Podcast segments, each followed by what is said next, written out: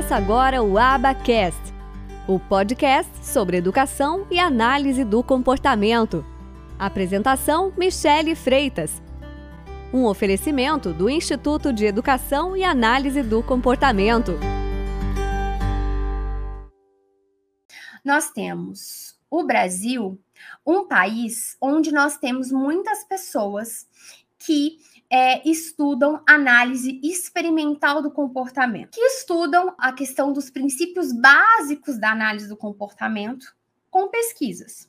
Muitas destas pesquisas são com animais, pombos e ratos. Muitas dessas pesquisas são com humanos, mas são com humanos e em áreas que não tem nada a ver com autistas, por exemplo, que não tem nada a ver com pessoas com TDAH, que não tem nada a ver com pessoas com síndrome de Down, não tem nada a ver. E essas pessoas estão na área há 30, 40, 50 anos e de repente elas enxergaram que existia um mercado Muitas vezes são pessoas até com pós-doutorado, e essas pessoas enxergaram que existia um mercado dentro do autismo, por exemplo. Elas se colocam no mercado como pós-doutoras, mas muitas delas tendo alguma ou nenhuma experiência com autistas. Muitas trabalhavam em outras áreas da análise do comportamento, da ciência do comportamento. Às vezes no ambiente mais acadêmico, fazendo seus doutorados, os seus pós-doutorados, recebendo bolsa, outras pessoas atendendo em clínica,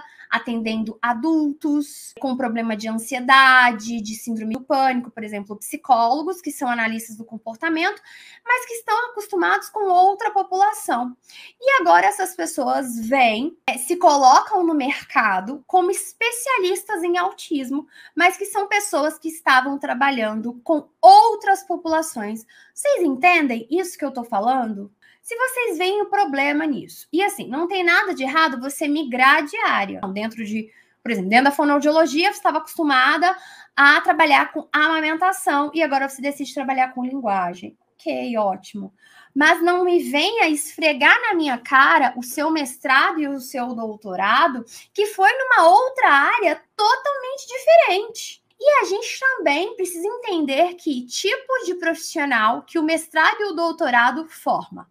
Mestrado e doutorado serve para quê no Brasil? Vão lá no site do MEC e pesquisem. Vão lá ver quais são as disciplinas que as pessoas estudam. Vão lá ver qual que foi o trabalho dela. Leia a dissertação de mestrado dela, a tese de doutorado dela foi sobre o quê? Isso é bem importante. E são pontos que eu coloco para que vocês possam refletir e entender tá? Então, muitas vezes a pessoa pode ter 30, 20, 40 anos, mas às vezes não foi com aquela população que ela está atendendo hoje. E tá tudo bem, ela pode mudar a área de atuação dela, mas ela tem que ter senso, humildade, para reconhecer que, olha, esse não é o meu público de atuação. Então, eu vou precisar uma, de fazer uma capacitação focada para o público que eu quero atender no momento. E essa capacitação, a gente também tem que pensar que tipo de capacitação que vai ser, como isso vai ser, e quando você vai estar preparado para entrar no mercado.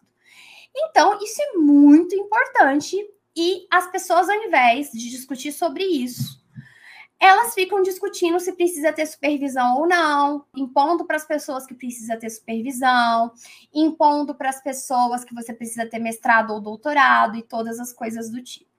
Então, vocês podem tomar aí as suas próprias é, conclusões.